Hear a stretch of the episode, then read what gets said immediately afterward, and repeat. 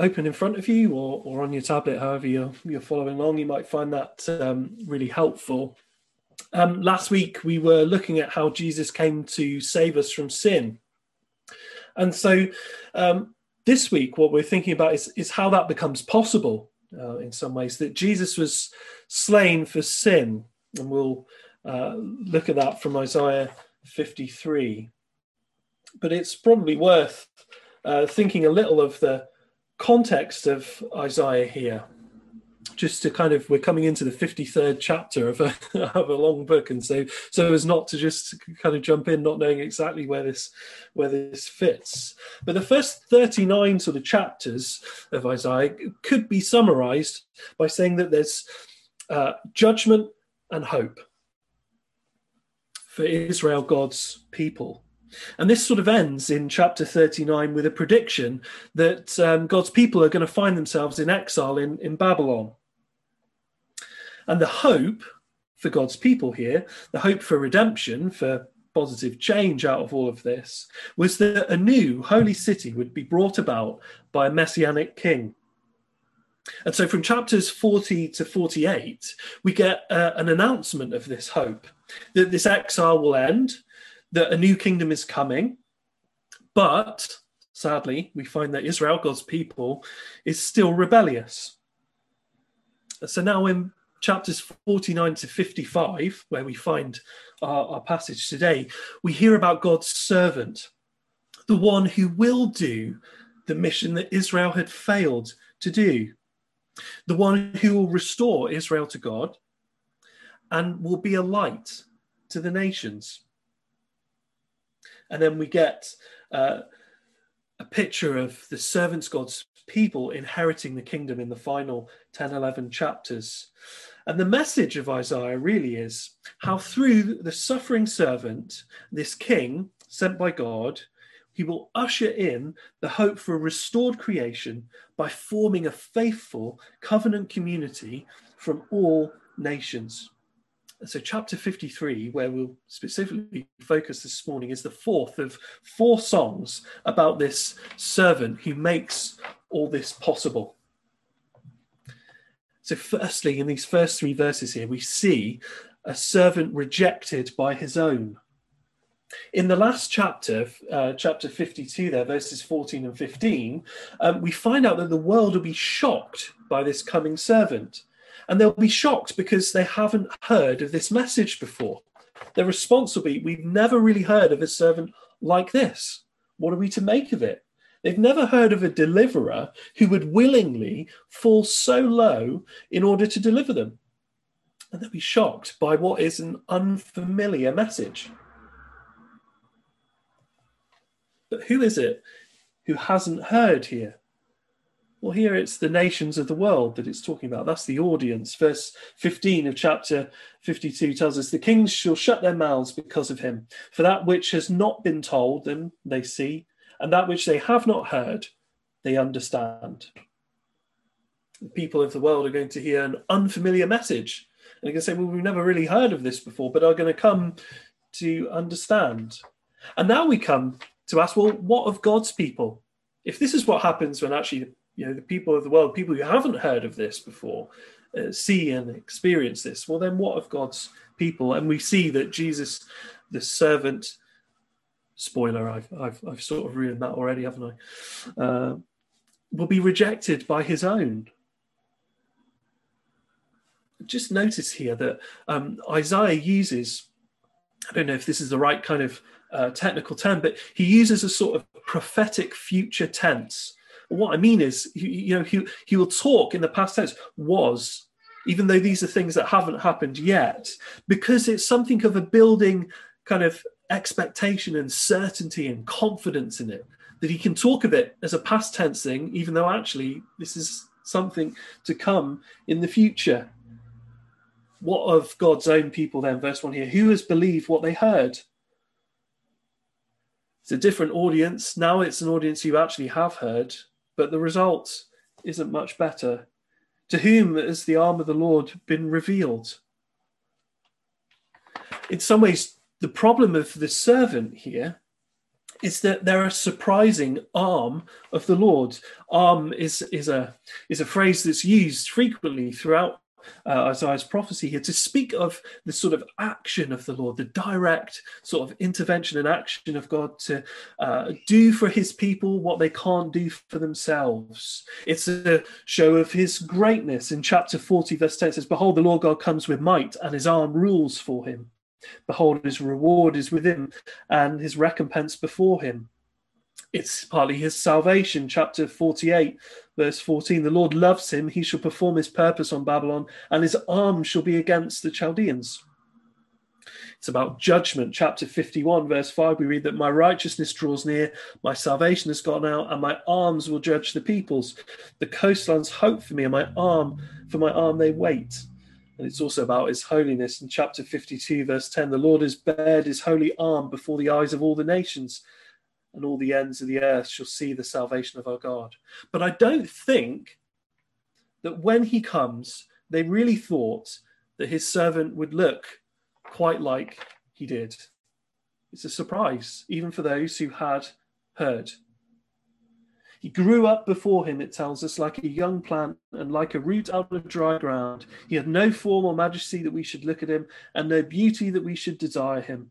It's not a typical picture of glory here.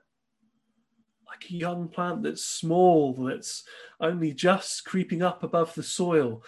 The kind of plant that um, we're capable of sort of cultivating here one that's a surprise, that's small, a root out of dry ground that doesn't really look that great. The initial worship and acceptance at his birth fades as Jesus grew and as he seems maybe less impressive in some ways. Maybe Jesus is like the opposite to Saul. As Israel are looking to appoint a king, they look at Saul, and Saul's the one who's head and shoulders above everybody else, the one who's more handsome, stronger, more rugged. This is this is what a king looks like: big, strong, attractive personality.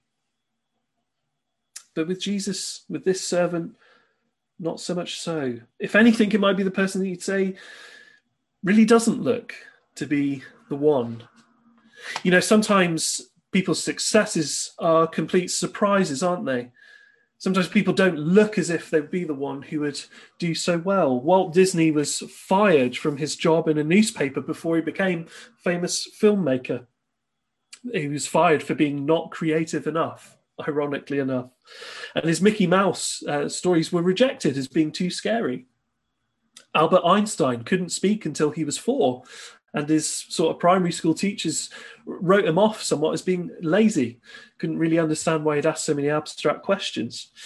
J.K. Rowling uh, received dozens of rejections for the same series of books that are now known the world over. And Michael Jordan, unbelievably, had to fight and fight to get any sort of look in for even a college space, and then became the greatest basketball player of all time, known the world over.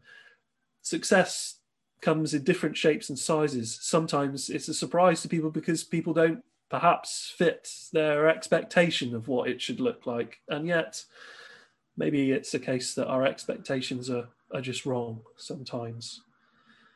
One commentator says this about this. He says, Deliverers are dominating forceful, attractive people who, by their personal magnetism, draw people to themselves and convince people to do what they want them to do. People who refuse to follow that leadership frequently find themselves uh, uh, crushed and tossed aside.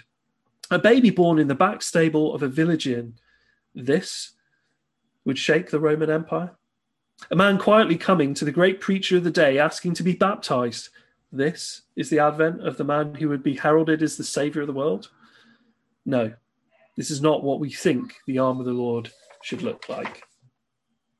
And God's people don't expect his servant to quite look like this. He was despised, verse 3, and rejected by men. That had the word despised, it's like considered to be worthless. And you see this picked up in John's introduction to his gospel, don't you? That he came to his own and his own didn't know him. A man of sorrows or pains and acquainted with grief or sickness. What an intro. What a sort of moniker to have. one who's a man of sorrows and acquainted with grief. You know, he doesn't just come for the broken, for the hurting. He does do that. But of course, actually, it's more than that. It's that he himself has experienced the same suffering, grief, rejection, betrayal. He doesn't just come for those who experience that, but he has experienced it himself too.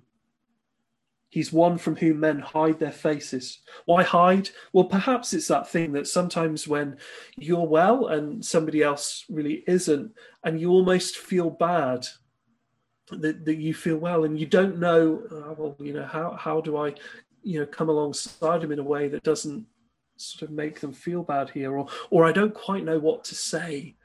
It's that sort of sense of awkwardness and em- embarrassment how do I handle myself here? I don't know.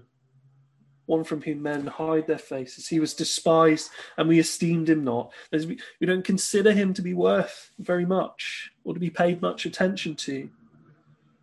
Gospel eventually changes the way in which we view Jesus so that we see him as of surpassing worth to everything else that we might possibly have. But until the gospel changes that, the way we view him is the way he's viewed here. He's rejected by his own. Secondly, here, verses 4 to 9, here, we see a righteous representative here. And one of the things we see here in, in God's people here is, is that they're wrong in, in being right. Um, and what I mean is this you know, possibly more than anything from sort of close relationships, um, that there are sometimes that you can be technically correct uh, and practically wrong it's not always about being right, is it? Sometimes you could be technically right in a disagreement or argument, misunderstanding. But sometimes you actually have to let go of that for the surpassing worth and importance of maintaining a good relationship. Sometimes you can actually find yourself being wrong in being in the right, can't you? Is winning the argument really worth losing the relationship? is there really as much payoff in having the final word? Not always. They were right in their judgment that this had come from God. We told you that they um, saw him as smitten by God and afflicted by him. They are technically right, but the assumptions that they have as to why that's happening are wrong. While God had brought suffering and judgment upon his servant here, it wasn't because the servant was disobedient. It wasn't a case of chickens coming home to roost as they may have thought. Instead, the servant was suffering as a righteous representative for an unrighteous rabble. They were wrong in being right. They were right that this was coming from God, but they were wrong as to why. He had done no wrong.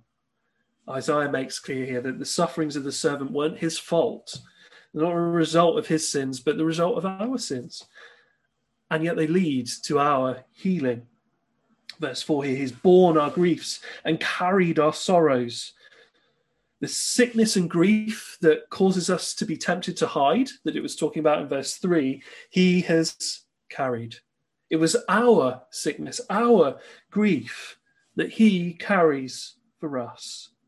And you get this contrast in verses 4 to 6 here of him, and he, and us, and our, and we six times in those verses. While we together have sinned, he alone faces it. He's stricken, verse 4. That is, he's struck, he's, he's touched, he's played, smitten by God. He's the one who has come here as the arm of the Lord, and yet it looks like he's been hit by that very same arm of the Lord that we heard Isaiah talking about throughout his book here. And yet, but verse 5 here. Now Isaiah's correcting them. The servant is not judged for his actions or his failings, uh, rather, he faces the judgment owed to us.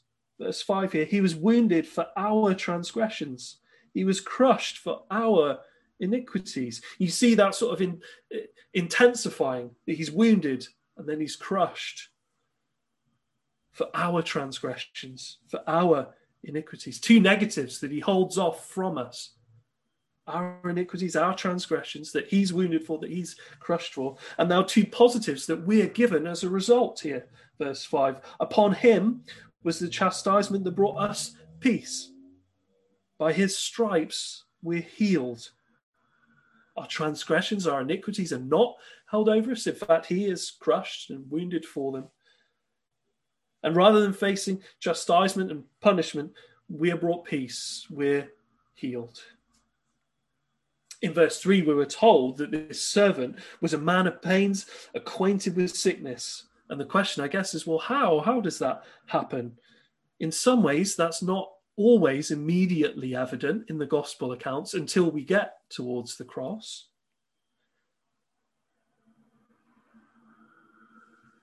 Where is he facing sickness of his own and grief of his own? Well, he's carrying ours upon himself. And now we get an answer. So, well, why the need? Why, why is this such a big deal that it would need a servant to face such suffering here? Verse 6 All we like sheep have gone astray. We've turned every one to his own way. It's a lostness of our own doing. You know, there's different ways in which you can get lost, isn't there? I have no sense of direction, so it's a frequent experience for me. Uh, thankfully, Google Maps is really, really helpful. Although even with Google Maps, uh, I, I can still get lost uh, sometimes. Uh, you know, sometimes that isn't entirely your own fault, or at least perhaps that's me defending myself. But, you know, sometimes maps don't update, or sometimes a postcode doesn't quite recognize the nuances of the streets sort of around you. And sometimes it's just simply that I struggle to interpret the picture on the map. But this is a different kind of lostness. This is a lostness where actually you've been told where to go and it's been repeated. And you know that that's right but you've just decided that somehow you know better and somehow refused to listen to those good directions. We've all gone astray turned everyone to his own way and the lord has laid on him the iniquity of us all. The logic sort of was here for the audience that well if if he suffered here this servant well it must be for his iniquity. But here the servant suffers for our iniquity. And that language that's been used here in verse 4 of carrying, of bearing that for us, is the language of the temple. Specifically, it's the language of the sacrifices that they performed. Commentator uh, John Oswalt puts it like this The sacrificial animal carries the sins of the offerer away so that the offerer does not carry them anymore. The animal does not merely die because the offerer sinned, but it in the offerer's place, doing what the offerer must do otherwise. She said, in, God, in God's grace, He had given a way by which people's sins might be forgiven and cleansed. They might approach God again with confidence. And that was that something would have to die in our place for us. Now, much like those sacrifices, the servant, the one from God, full of all the perfection of God, is now performing that role for us, is now the one dying in our place for us. In verses 7 to 9, here we see the submission of this servant, the innocence of the servant, and the injustice that the servant faced. He was oppressed and afflicted, yet opened not his mouth. He was like a lamb led to the slaughter, like a sheep before shearers is silent. He opened not his mouth. The servant uh, not only faithfully endures this mission, but he raises no complaint, no protest, no grumble. I don't know if you've ever watched the program Undercover Boss. Uh, it's another one of those great sort of car crash reality TV things where you either see great people at work you get recognised and you know get a promotion and all that, and that's really great, really feel good, or do you know someone who's just really bad at their job sort of gets exposed, and you feel a bit like actually that's pro- probably a good thing as their boss is working alongside them. And uh, was watching one the other day that that Karis showed me, and this customer service assistant assistant in a restaurant was was found out for just being really terrible uh, customer service assistant. This was just not the role for them. Uh, and he's letting rip to his boss about how he hates having to put customers on a pedestal. Uh, he talks about the lobby getting busy because it's generally just people taking too long to eat. uh, saying that children and old people are literally the worst because none of them know what they want when they're ordering. And probably the worst and classic line of it of him saying, It's not wrong of me to hate people, and being somewhat surprised at him sort of facing uh, some disciplinary action in the in the aftermath of it. This is a terrible servant, someone who gives a really terrible service and is really resenting of it, isn't it? Well, this servant is the complete opposite. There's no protest, there's no complaint, there's no begrudging nature to it. Goes without raising a sound. He's made made his grave with the wicked and with the rich man, and he had done no violence. There's no deceit in his mouth. This is a faithful servant who dies alongside those who are wicked, those who've deserved judgment, even though he doesn't. He's put in the same place where it looks as though, well, he must be the same, mustn't he? Otherwise, why would he be here? And Jesus will die alongside two criminals, presumed that he's just like them. And of course, he's not. But as far as it looks, he's numbered amongst them, though he'd done no violence and there was no deceit in his mouth. The servant here suffers not because of his own sin, not because of his own lack of acumen, but he suffers as a righteous representative for us, for our sins. He was rejected by his own, he's a righteous representative. And lastly, we see that he's fulfilling an established plan and he's receiving an eternal reward. Isaiah shows that the servant's suffering was God's long held plan and it leads to an eternal reward for his servant. Verse 10 here it was the will of the Lord to crush him. He has put him to grief. They were wrong in being right. They were right that the judgment and the suffering had come from God, but their reasoning was wrong. The workings out were wrong. It was the will of the Lord to crush him. He's put him to grief. But this wasn't plan B. This was always God's plan, it was always his will. And what was this plan? Well, verse 10 continues His soul makes an offering for sin that sacrificial language from verses 4 and 6 there gets now really specific.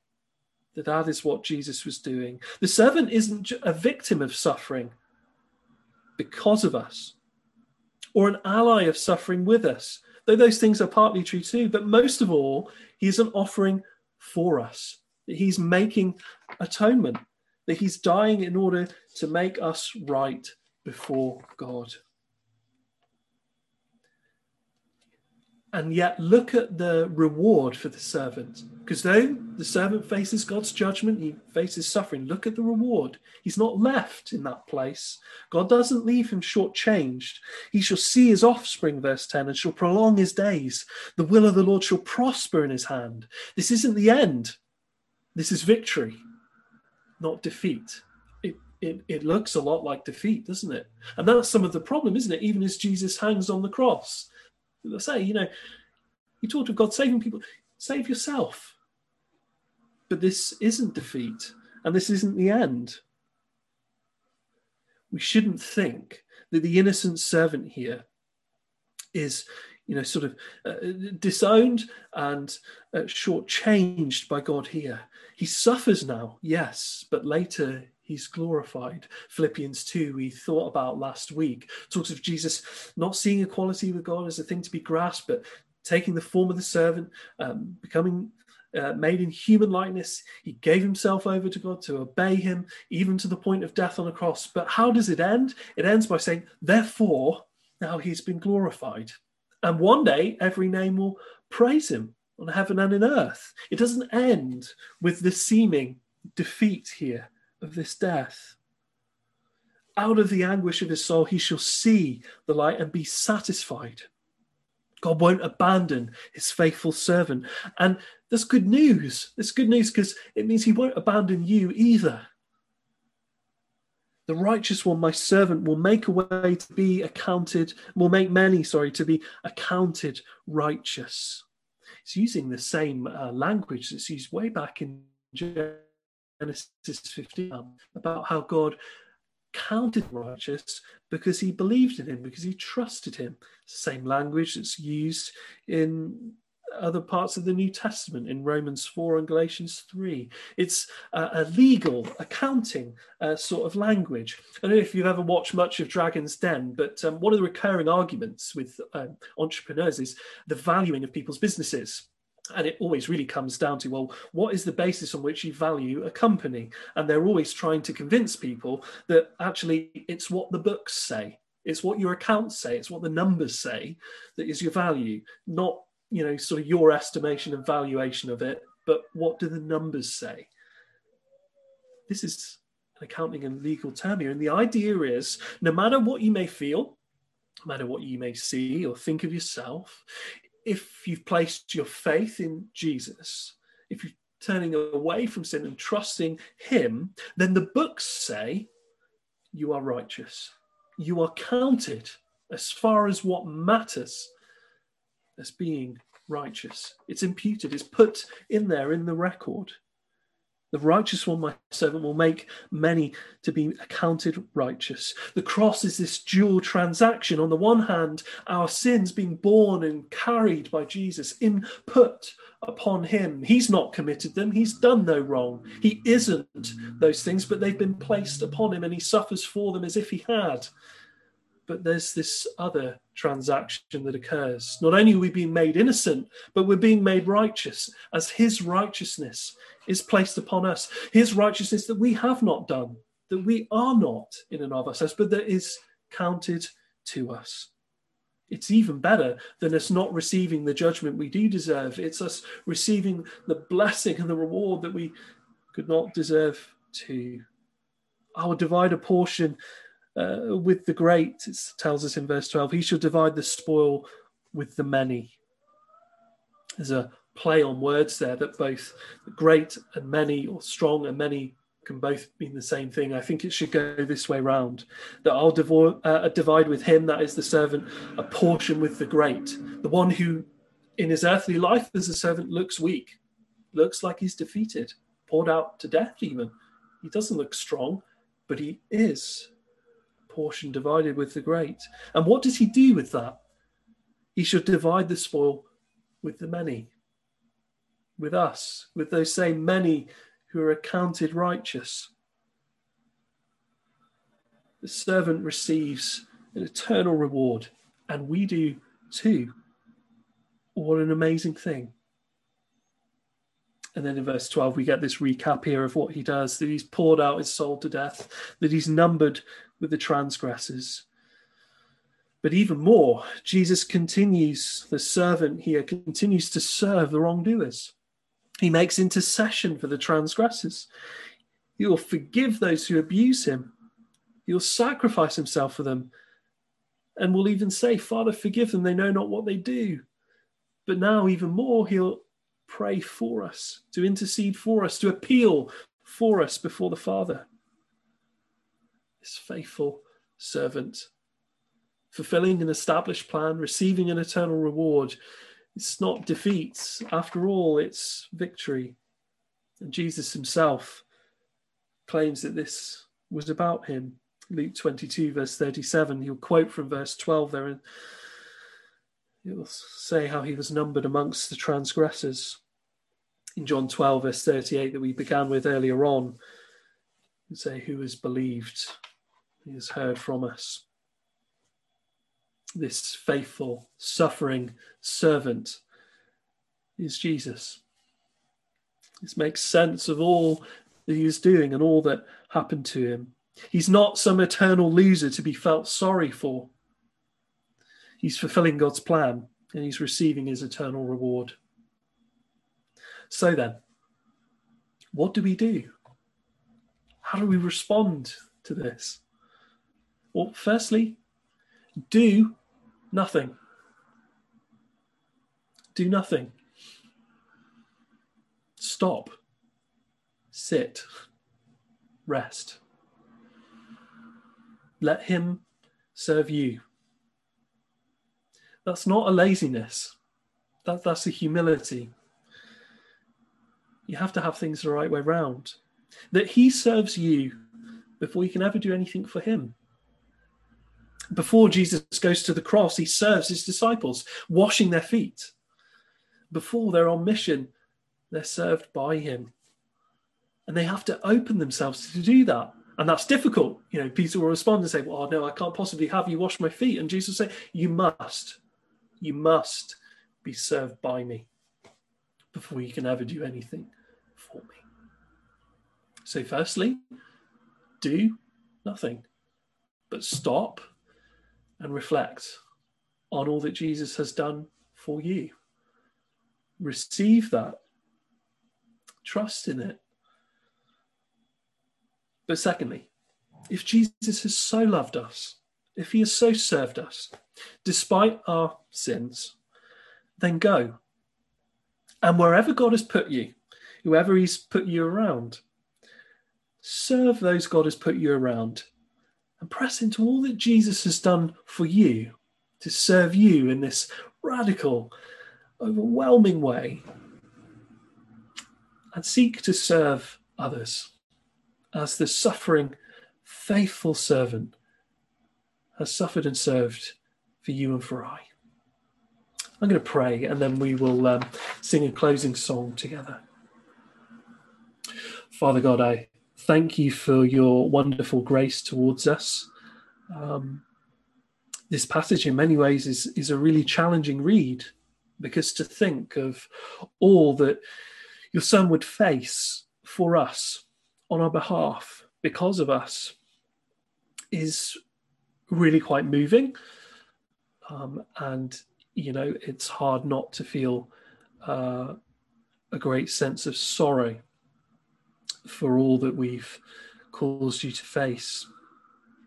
And yet, I think the overwhelming message is of hopefulness, of all that you are willing to do for us.